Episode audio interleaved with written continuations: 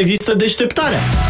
Deșteptarea. De luni până vineri, de la 7 fix, cu Vlad Petreanu și George Zafiu, la Europa FM. Hai, Vlad, că întârzi iar la cursuri. Mai lasă-mă 10 minute. Hai că n-am timp să stau după tine. Nu cred că sunt în stare azi, cred că am răcit. Uite, îmi curge nasul și parcă simt că mă ia și capul. Ia pune mâna, am febră? Da, arzi un pic. Dar tocmai azi când aveai testul ăla la fizică. Și am mai stat și până târziu să mai rezolv niște probleme. Și acum o simt așa, fără vlagă. Ce să fac? Încearcă Parasinus. Oricât de supărătoare ar fi răceala ta și în orice stadiu ar fi ea, vânătorii de răceală te vor ajuta. Cu triplu impact, Parasinus este gata de atac. Acesta este un medicament. Citiți cu atenție prospectul. Îndrăznește să ajungi la destinația ta preferată, oricare ar fi aceea. Teren accidentat? Vaduri adânci? Nu contează. Noul Ford Ranger este construit să cucerească lumea. Off-road? Da. Offline? Niciodată. Ofertă specială. Rată lunară de la 288 de euro fără TVA cu pachetul off-road și garanție extinsă incluse. Ofertă pentru persoane juridice valabilă până la 31 martie. Detalii pe Ford.ro și la cel mai apropiat dealer.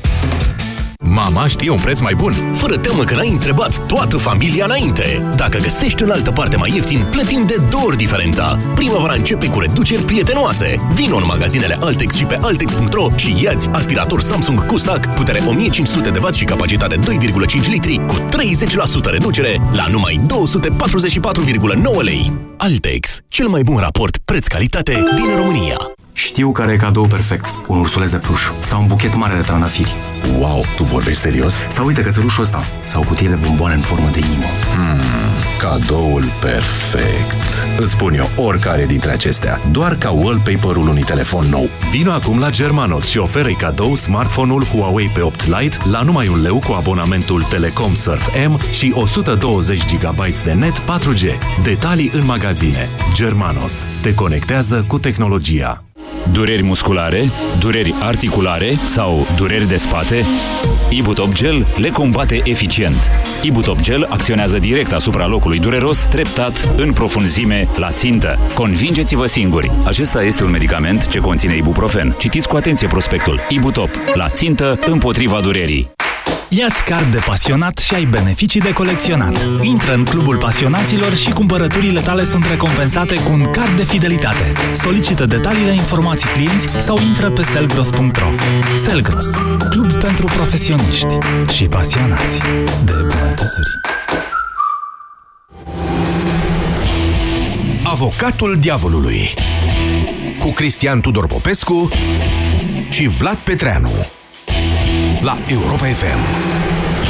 O să vorbim astăzi la emisiunea noastră despre un fenomen care a luat proporții de masă în România și nu de ieri de azi, emigrarea lucrătorilor tineri, calificați cu școli de specialitate sau absolvenți de studii universitare. Fenomenul e cel mai vizibil în domeniul sanitar, de unde pleacă anual aproape tot atâția medici câți absolvenți de medicină intră și nu întâmplător am făcut distinția asta pentru că înțelegem cu toții, sper, că un absolvent de medicină nu este încă un medic în toată puterea cuvântului. Dar și alte sectoare sunt afectate. Inginerii români de toate specialitățile sunt foarte căutați, ca și IT-știi sau matematicienii și de altfel ca și orice muncitor cu o calificare certă, de altfel. Practic, orice tânăr român care s-a preocupat de propria educație are acum opțiunea să emigreze și enorm de mulți o și fac. Un studiu făcut la Cluj pe durata a 3 ani a concluzionat că 85% dintre studenții la medicină sunt hotărâți să plece după absolvire, iar 40% dintre ei își caută activ oportunități de emigrare încă din timpul studiilor. Fenomenul e atât de intens încât avertismentele au început să vină chiar de la țările de destinație. Nu de mult ambasadorul francez la București, François Saint-Paul, a declarat textual: "Sângerați, pierdeți oameni." Apoi excelența s-a adăugat, citez: "Dacă investești în pregătirea medicilor vreme de 7 ani și apoi le oferi ca salariu doar 400 de euro, atunci acesta este rezultatul." La Cluj, pregătirea unui student la medicină costă aproximativ 2500 de euro anual. 6 ani de studii înseamnă de 15.000 de euro cheltuiți de societatea românească pentru specializarea unui tânăr care aproape sigur va pleca din România la prima ocazie. În urmă cu 2 ani, fostul rector al Facultății de Medicină din București, actualmente senatorul Florian Popa, a estimat la 600 de milioane de euro exportul de medici și cadre medicale oferit de România Occidentului. Ar trebui să adăugăm la aceste sume și cele cheltuite pentru școlarizarea copiilor, timp de 12 ani la rând în învățământul preuniversitar. Recent, consilierul local de la sectorul 1 din capitală, Clotilde Armon, a luat la puricat bugetul pe 2017 al sectorului și a constatat că pentru școlarizarea unui singur elev se cheltuiesc anual 11.000 de lei. Valoarea include toate cheltuielile, evident, inclusiv salarizarea întregului personal din domeniu. Pentru 12 ani, suma devine astfel 132.000 de lei, adică 30.000 de euro pe elev. Poate că unora dintre dumneavoastră vi se par meschine aceste calcule, dar cred că ele sunt legitime. Faptul că nu vorbim despre asta de obicei nu înseamnă că banii aceștia nu sunt adunați prin taxe și impozite de la noi toți, de la societate, și investiți apoi, prin grija statului, în sistemul de învățământ. Remarcați, vă rog, că am rostit cuvântul investiție. Asta este, de fapt, bugetul educației, o investiție în viitorul societății, cu pariul că dacă educi generațiile tinere, ele vor returna plus valoare în anii de muncă activă și vor contribui, prin salariile lor mai mari, impozitate și taxate corespunzător, la creșterea calității vieții românilor. Ori, dacă investiția alege să returneze plus valoare altei societăți, din altă țară, poate că e cazul să reacționăm. Cum însă? Asta este întrebarea de azi. Să nu mai fie învățământul universitar gratuit? Să creștem salariile absolvenților de facultăți peste orice corelație cu restul salariilor ca să-i păstrăm în România? Să cerem bani înapoi absolvenților care emigrează, așa cum făcea Ceaușescu și propune acum Academia Română? Sunt multiple posibilități, niciuna perfectă. Asta dezbatem azi, pentru că România își pierde mințile la propriu și ceva trebuie făcut. Avocatul Diavolului cu Cristian Tudor Popescu și Vlad Petreanu la Europa FM. Domnul Popescu are ales calea lungă. Dânsul propune să ne schimbăm toți ca societatea, să fim mai buni, ca să convingem. Mai buni, așa mai am zis buni, eu? Mai... Ce ziceți? Cum? Nu am zis așa. Dar cum am spus? Nu. Eu am mai multe soluții și eu. Da. De pildă. Le luăm pe rând. De ce să nu facem o lege prin care copiii să fie obligați, atunci când ajung să câștige, să aibă o leafă, să plătească părinților toți banii pe care aceștia i-au investit în ei încă de la naștere, dacă nu fac ceea ce voiau, visau părinților. Avem, această situație este extrem de frecventă, în care părinții doresc să se facă fiul avocat sau medic și el să face cântăreț într-o formație, toboșar sau chitarist. Da. Asta ar presupune ca părinții să finanțeze direct, ca familia să finanțeze direct studiile, inclusiv cele universitare. Adică eu, de exemplu, să nu finanțez studiile copilului vecinului meu prin taxele pe care le plătesc. Da, dar nu la asta mă refeream, ci la faptul că îi dă de mâncare, că îl îmbracă pe respectivul copil până la vârsta la care ajunge să-și câștige banii proprii. Și voiam să fac o extensie a acestor inițiative ale Academiei și ale lui Nicolae Ceaușescu. Am înțeles unde bateți, încercați să vă blochez la mantinele. Păi nu mă puteți bloca, că sunt hochei. Ce are familia, domnul Popescu, cu statul? Adică dacă familia investește în progenituri, e treaba familiei respective. Dar, încă o dată, ce treabă am eu cu copilul vecinului dacă se face toboșar sau medicurg? E același principiu, domnul Petreanu. Așa. Eu încercam să fac un reductio ad absurdum, așa, pe același principiu. Deci, dacă dorim ca un copil, un tânăr care se pregătește în sistemul de învățământ de stat din România să facă după ceea ce vreau eu stat, deci există un finanțator, statul, și o persoană finanțată pentru educație, de la care se dorește ce? Să rămână în România. Da? Deci să aibă o anumită traiectorie de viață. Acum, există înainte de stat un alt finanțator, și anume părinții, care investesc și ei în copilul respectiv și doresc, foarte mulți dintre ei, sunt puțini cei care lasă mai multă libertate copilului să aleagă în privința traiectoriei de viață, doresc ca, la fel, copilul să urmeze un anumit traseu. Dacă nu-l urmează, spuneam, prin forțare prin metoda exagerațiunii conștiente a lui Vladimir Ilici Lenin, ca să înțelegem despre ce este vorba și de ce nu sunt de acord cu inițiativele de tip Ceaușescu și Academia Română, nu poți să faci lucrul acesta. De unde provine, de fapt, neînțelegerea? Contradicția aici.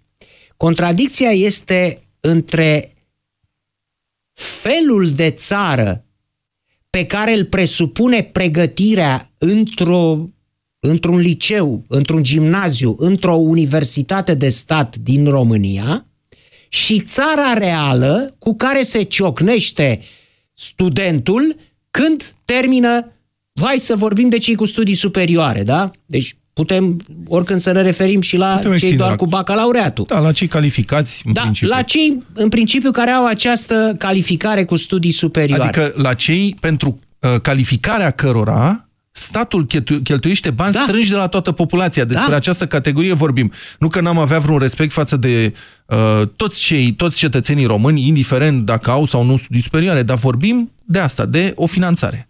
Da, și ea este firească, pentru că statul trebuie să se preocupe de această principală resursă strategică. Resursele strategice sunt apanajul statului român? Da. Sunt. Da. Prima resursă, poftim, prin lege. Prin lege, da. Da? Prima resursă strategică a unei țări este cea umană.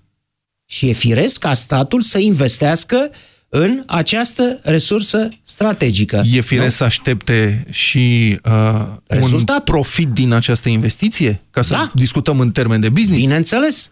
Dar statul nu face programul investițional până la capăt. El investește niște bani, dar nu-i de ajuns pentru a obține acest profit.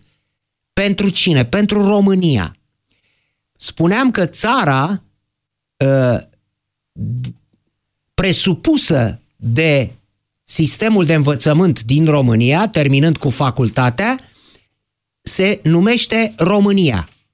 Țara de care se ciocnesc absolvenții de facultate după aceea, când intră în câmpia muncii, se numește Românica. Asta este contradicția fundamentală care duce la toată discuția noastră. Da, ok, și mă aștept inclusiv de la ei să facă Românica România, să o facă mai bună. Unii, aici depinde de structura umană a fiecăruia. Unii își iau inima în dinți, rămân aici și încearcă să transforme Românica în România. Alții nu se simt în stare să facă asta. Depinde și ce le oferă soarta. Unii, de pildă, termină și se ciocnesc cu atâta, sunt loviți cu atâta cruzime de diverse personaje pe care le întâlnesc în tentativa lor sinceră, rezultată din sistemul de învățământ. Pentru că sistemul de învățământ îți vorbește de cunoștințe, de matematică, de fizică, de română, de istorie, de calculatoare. În toate aceste lecții de la facultate și de la liceu nu se pronunță cuvântul șpagă, cuvântul măgârlănie, adică combinația de măgărie cu mârlănie specifică unei importante părți din populația acestei țări, aflată de obicei în funcții în administrația publică și în funcții de răspundere în domeniul public, în spitale, în școli și așa mai departe, cu care se ciocnesc acești absolvenți. Toate aceste ființe și aceste năravuri nu apar în niciun curs universitar. Acolo n-avem decât minunatele cunoștințe de IT, de matematică și de, eu știu, geografie. Deci, uite că am rostit geografie, mi-am adus aminte de ceva foarte important și simt nevoia să o spun pentru emisiune. Domnul Cristian Botan, angajat la Guvernul României pentru... o știre azi, da, o știre extrem de interesantă pentru emisiunea noastră. Dânsul era acolo în legătură cu gestionarea IT a angajărilor în aparatul de stat, în aparatul public. și a dezvăluit 5 modalități prin care se trișează crunt, modalități de corupție prin care ajung în aceste funcții, spunea dânsul, nu cei care posedă cunoștințe în domeniu, ci cei care au cunoștințe și relații. Da, adică este vechiul PCR. Da. Da? Deci... Și dădea modalități foarte interesante, bibliografii imposibil de realizat, de citit, decât de cei avizați. Sau să ai studii de geografie, sau să ai studii de geografie, de relații cu publicul. La relații cu publicul. Bineînțeles că avea numai o persoană vizată, acolo ruda cuiva. Bine, domnul Popescu, deci noastră ce spuneți? Că oamenii aceștia au dreptul să plece după ce noi toți am investit în formarea lor, pentru că țara e coruptă. Pentru că țara este coruptă. Deci modalitatea cea mai sigură ca să-i facem pe români, pe românii de valoare, să nu mai fugă din România, este să diminuăm, să reducem corupția, să reducem meltenismul din această țară. Ar trebui să ne bazăm. Poftim? Nu pe ei ar trebui să ne bazăm în primul rând, pe generațiile tinere educate. Ei nu pot să reducă corupția. Corupția poate să o reducă DNA-ul în primul rând. Și educația, domnul Popescu. Și educația, și educația. Și educația, corupția pot să o reducă și părinții. No, ei pot să contribuie esențial la asta înaintea copiilor. Suntem într-o discuție de tip ou sau găina. În momentul ăsta. Cine să fie prima? Reducerea corupției sau intrarea unor oameni educați în sistem care să reducă corupția? Prima este reducerea corupției, care se face, nu de la sine, domnule. Se face cu ajutorul cătușelor. Astea de care zbiară domnul Tăricianu, domnul Șerban Nicolae, domnul Ghiță, chiar unde mai e domnul Ghiță? Toți zbiară că e o republică a cătușelor, da? Deci, dumneavoastră vreți cătușe, un iacobinism, vreți teroarea. Nu e niciun iacobinism, că nu-i execută nimeni, nu-i ghilotinează, nu. Mai stau și ei în pușcărie câțiva ani, așa, mai meditează la sensul existenței. DNA-ul e soluția la tot în țara asta? Nu. E soluția în legătură cu corupția, cu nimic altceva. Dar corupția este corupția care este soră cu agresivitatea, cu mârlănia, cu ignoranța, cu neamprostia. Întotdeauna corupția se lipește cu chestiile astea. Uitați-vă la indivizii ăștia, la toți cei condamnați, judecați, urmăriți penal sau condamnați pentru corupție, la cei mai mulți dintre ei. Uitați-vă ce personaje sunt, ce tip de oameni sunt. Bun. Deci, scurt, mai am de spus ca să închid într-o formulă, că astea sunt teorii multe.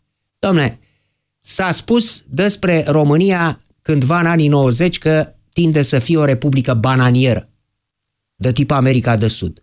Ei bine, România în acest moment tinde să fie o republică cocotieră, așa cum ne asigură domnul Liviu Dragnea, care este părintele guvernului, părintele Constituției și al Curții Constituționale, părintele Parlamentului.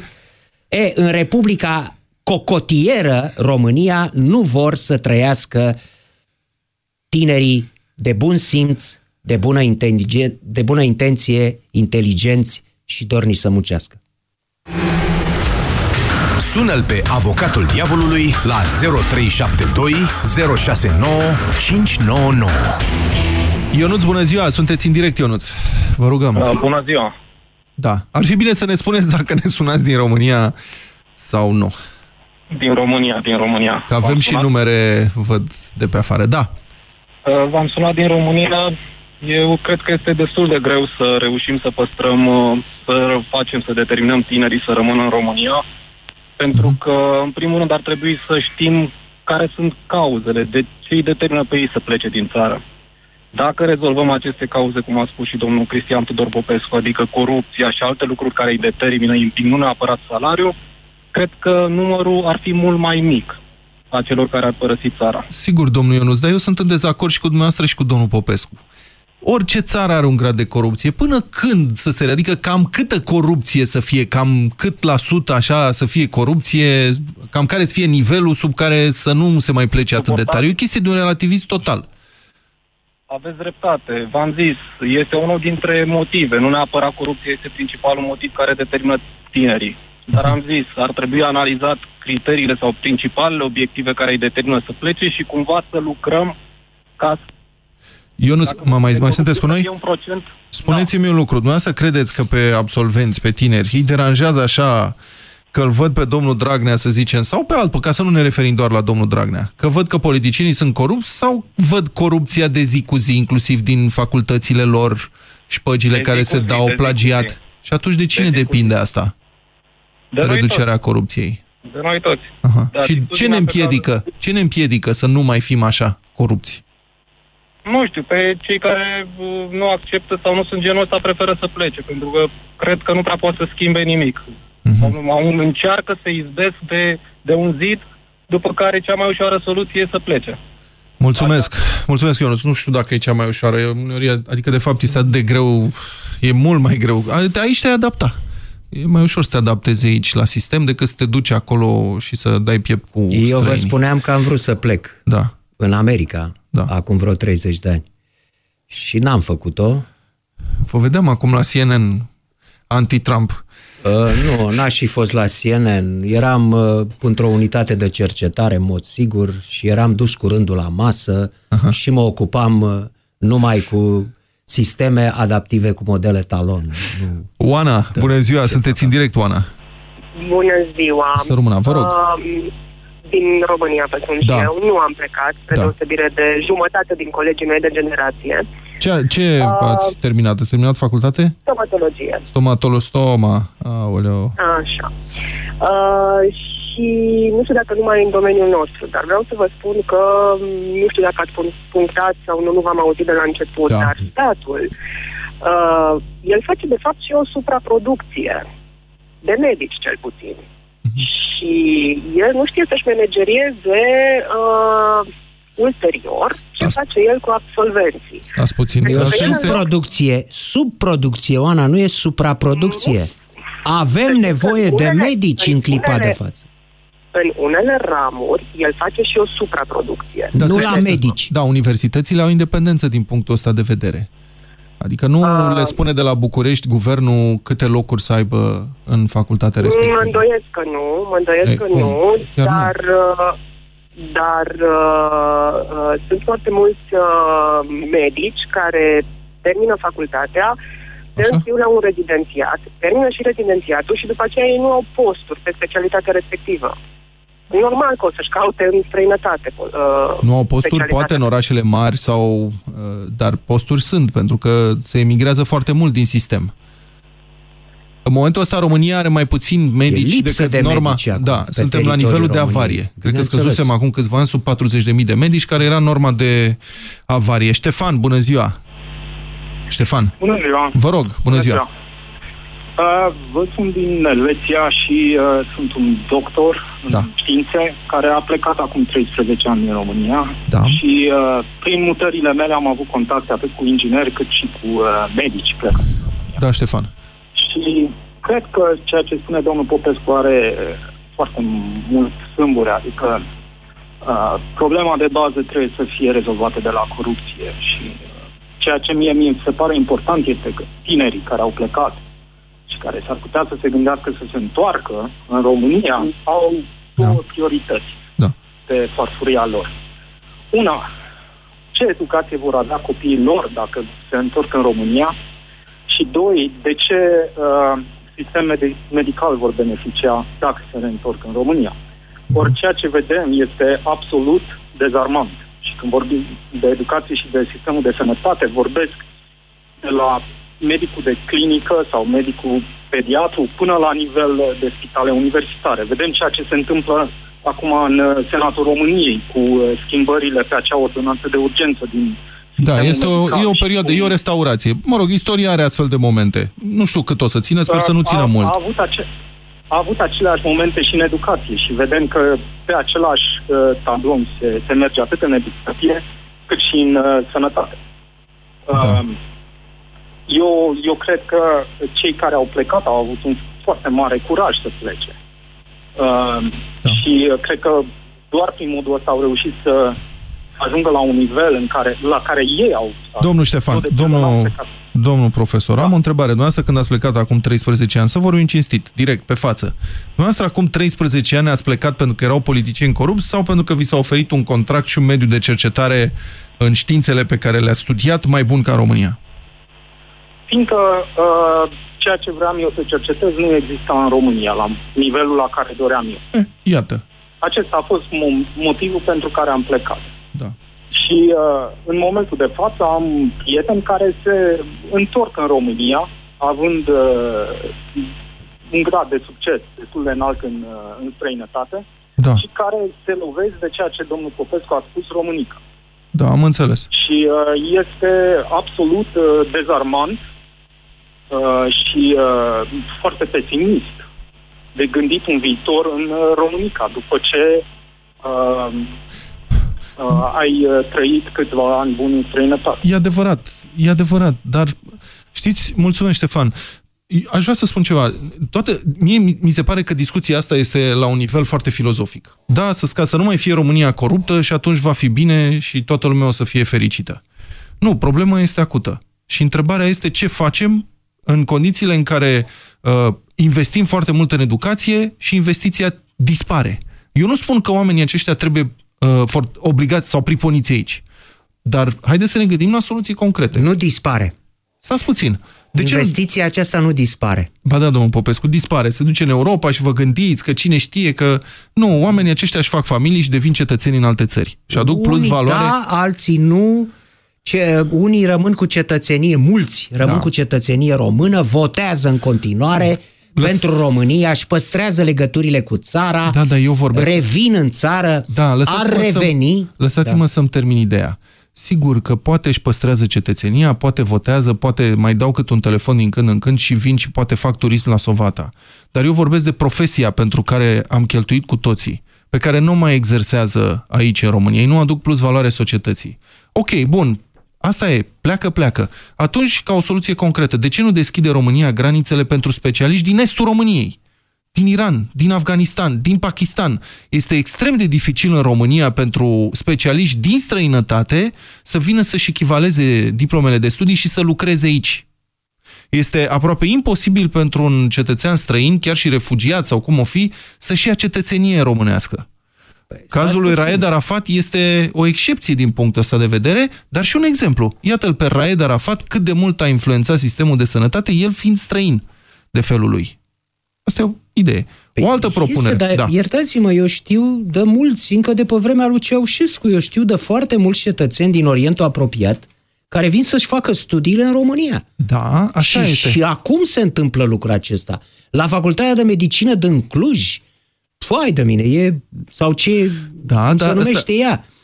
Și în general, în sistemul de învățământ superior din România vin foarte mulți studenți străini în clipa de față. Da, dar nu le este atât de ușor să înceapă să profeseze și doi la mână, asta este un proces de lungă durată și este pentru cei care vin și studiază. Eu vorbesc de a aplica în România procedura pe care o aplică Germania, Franța, Elveția, America, adică preluarea de specialiști din Est, din țări mai sărace decât România. Dar de ce să fie asta un criteriu din țări mai sărace decât România? Pentru că nu putem să le oferim salariile din Franța și din Germania. Unul din motivele principale este cel economic pentru oamenii care pleacă și condițiile de muncă. Astea sunt cele două principale. Eu nu cred că principalul motiv este faptul că România este coruptă. Că nu este România singura țară coruptă din lume. România este printre cele mai corupte țări din lume. Ca percepție. Nu e ca percepție, ca realitate pe care o știm și dumneavoastră și eu trăind aici. Ok. E coruptă până în măduva oaselor. Nu? Și diferența pe care o realizezi ducându-te în străinătate este crudă, este dramatică. Ce spunea Ștefan înainte, știți ce se întâmplă? Când pleci, eu n-am fost plecat mai mult de o lună din țară. Da. În luna aia mi-am pierdut reflexele de românica, domnule. Știți? Când trăiești aici, ești ca un animal într-o junglă mlăștinoasă și ai reflexe, ai intuiții, simți unde e pericolul, te ferești de șerpi, de scorpioni, de tot felul de jigănii care sunt gata să-ți sară la gât în fiecare colț. Te duci într-o țară de-asta internațională pricopsită, dom'le, acolo îți pierzi reflexele, pentru că nu mai sunt jigănile respective. Te duci la un ghișeu și îți spune, în Germania, de pildă, îmi spune, eram un grup și spune, v-am vrut să plătim biletul, să intrăm la muzeu fiecare, și a spus, da, de ce faceți chestia asta? Plătiți pentru grup și vi se scade, vă fac un discount. Deci, funcționarea de la ghișeu ne-a atras atenția că putem să plătim mai puțin. Înțelegeți? Da. Și îți pierzi reflexele când treci, vii pe Otopeni înapoi. În România te lovește în față românica. Bun, să încercăm să mai luăm telefoane centrale, absolut blocată. Adela, bună ziua! Mulțumim că ați așteptat pe linie, vă rog. Ce-i de făcut? Bună ziua! Eu am studiat la Politehnica din Timișoara, sunt de profesie inginer și la 3 luni după ce am terminat facultatea am primit un contract în Olanda și de 10 ani lucrez ca și inginer în Olanda. Da. De ce ați plecat? Deci am plecat pentru că nu aș fi avut nicio șansă, în primul rând în inginerie și în al doilea rând ca femeie. Nu sunt lucruri nici aici perfecte, dar aici am avut posibilitatea... Nu aveați nicio șansă ca femeie, nu înțeleg. Adică explicați-mi la ce vă referiți. Să nu revenim la utopia România coruptă, care într-adevăr este 200% adevărat, dar fără... Este asta o distopie, iartă-mă, este o contra-utopie sau o distopie, nu o utopie. România coruptă. Da, poate. Da. Vă rog, putem discuta și deci explicați-ne cum adică dacă erați femeie n-aveți nicio șansă, nu înțeleg, spuneți-mi. Nu, mă refer că atât de multe relații, cel puțin acum 10-12 ani, atât de multe relații îți trebuiau atunci ca să ajungi să primești, că nu era altceva, că nu ți se oferea nici pe departe un post pe merit. Deci era mai dificil pentru tine ca femeie să obții postul respectiv. Absolut. Și deși au mai evoluat lucrurile, sunt de părere că foarte, foarte mult nu s-a schimbat. Iar în Olanda, când am venit prima dată la interviu, nu s-a uitat nici că sunt din Europa de Est, nu s-a uitat nici că sunt femeie, nu s-a uitat nici că aveam 20 și ceva de ani.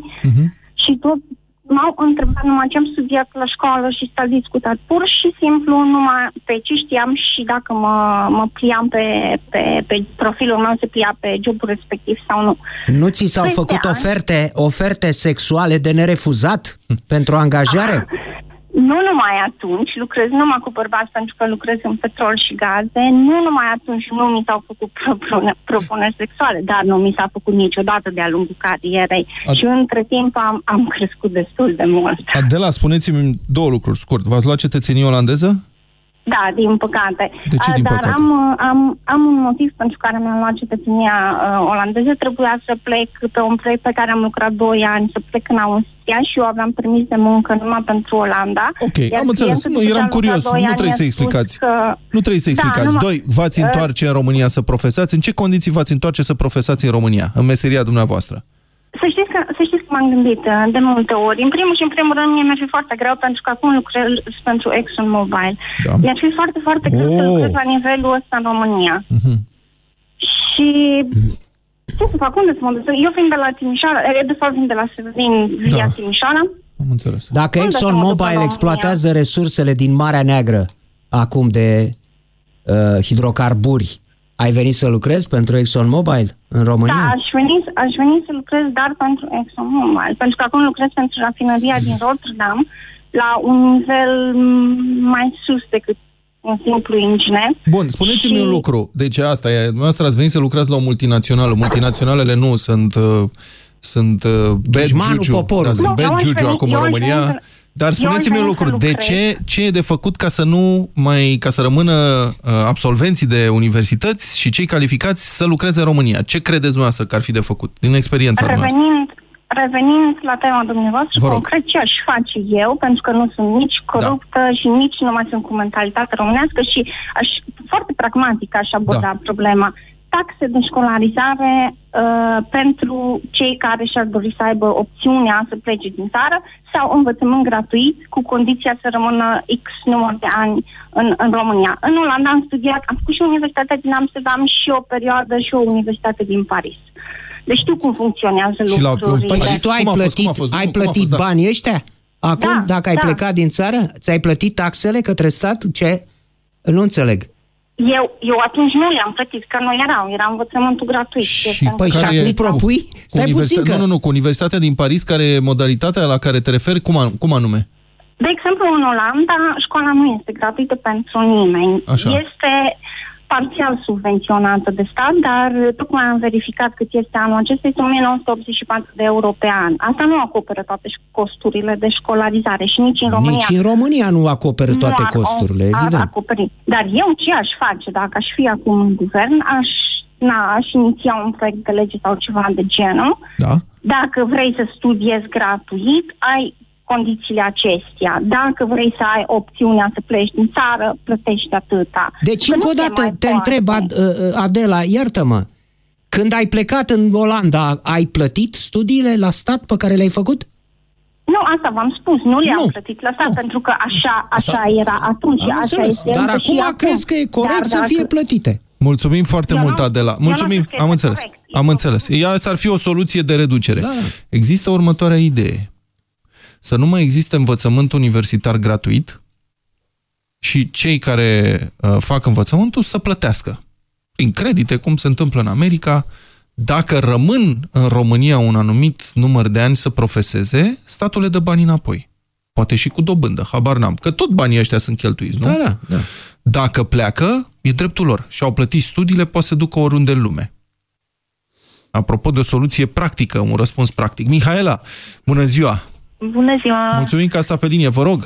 Cu mare drag. Sunt de acord cu ce a spus antevorbitoarea, în sensul că atunci când absolv cursurile bugetate de către stat, automat, din punctul meu de vedere, tot ca o soluție practică, ar trebui să semnez oarecum un contract. Eu am terminat Academia de Poliție și 10 ani sunt obligată să profesez în meserie, altfel trebuie să plătesc școlarizarea. Aha, deci dacă așa e, uitasem, într-adevăr așa e.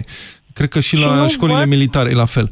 Dacă se întâmplă asta la școlile superioare militare, de ce nu s-ar întâmpla și pentru restul universităților din România? Marea majoritate a studenților care urmează cursurile bugetate sunt cei mai de elită, oarecum.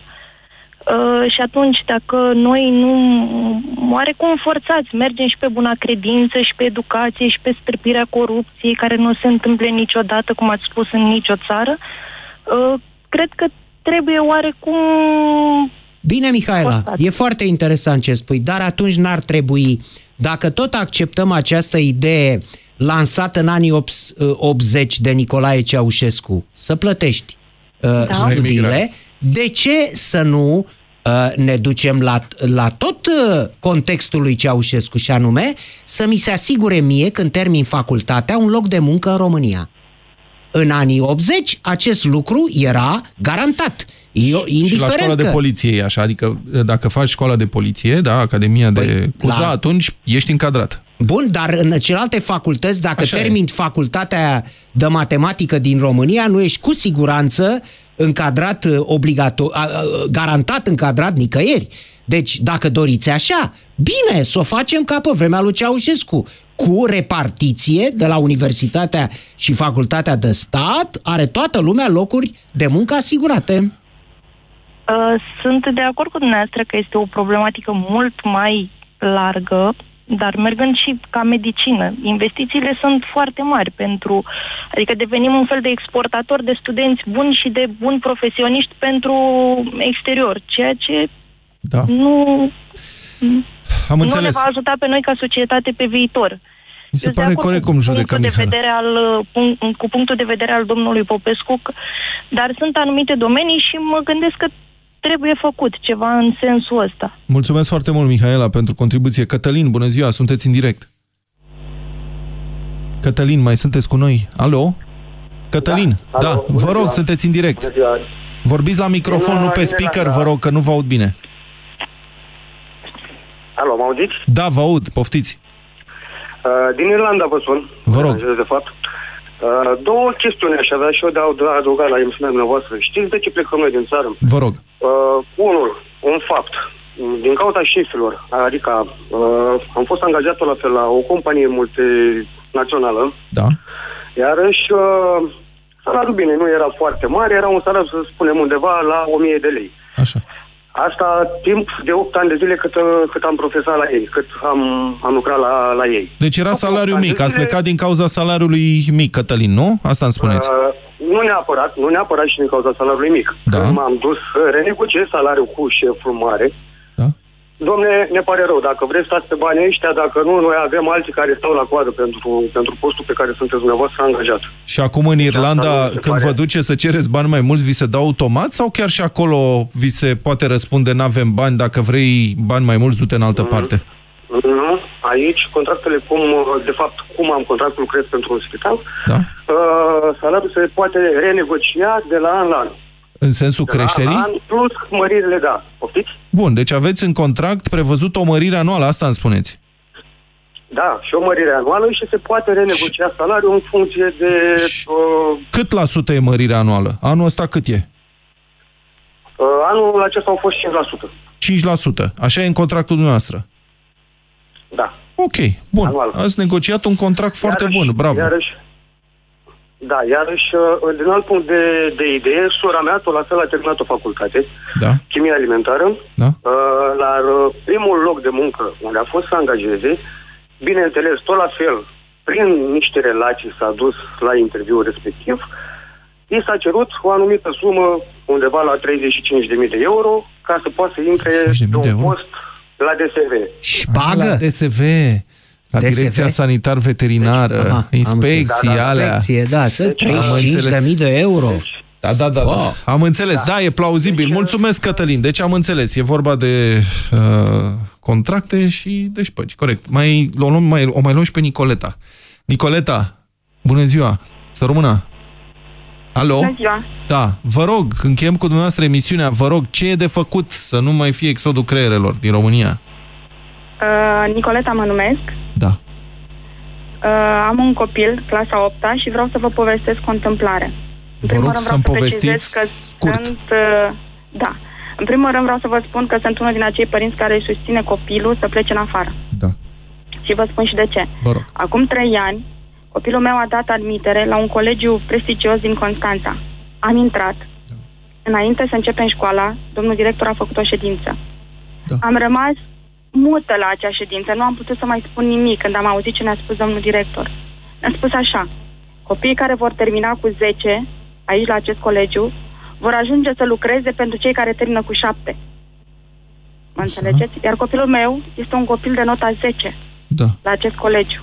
Iar eu îmi încurajez copilul să plece în afară, nu să lucreze pentru colegul care e de nota 7 și care... Nicoleta, vreau să spun că m-ai zguduit. Cristian Tudor Popescu mă numesc. N-am mai auzit de multă vreme ceva care să-mi taie respirația. Excepțional ce ai spus acum. Cei cu 10 vor lucra pentru cei cu nota 7 sau chiar 5. Extraordinar.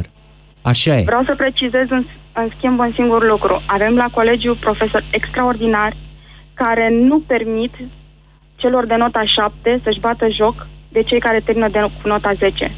Deci asta, în primul rând, vreau să precizez. Dar, din experiența domnului director, se pare că cei care termină cu 10 ajung să lucreze pentru cei cu 7. De Am înțeles. Copilul dumneavoastră, după ce termină colegiul, liceul, îl îndrumați la o facultate în străinătate, nu? Da, vreau să vă spun că veți plăti taxe de școlarizare acolo? Da, dar vă spun că acum o săptămână a fost acel târg internațional de ofertă educațională, da, și am fost la 3 interviuri și copilul meu a fost acceptat, ba chiar vorbim despre o bursă. Bun, mulțumim foarte mult, trebuie să închidem, da, am înțeles. Extraordinar. Deci, știți de ce? Că m-a făcut să mă gândesc pe loc Nicoleta cu zicerea asta ieșită din comun. Știți de ce cei cu 7 vor fi șefii celor cu 10 în România? pentru că cei cu 7 sunt adaptabili la românica. Se adaptează rapid la tot ce am încercat să spun aici. Nu e vorba numai de corupție.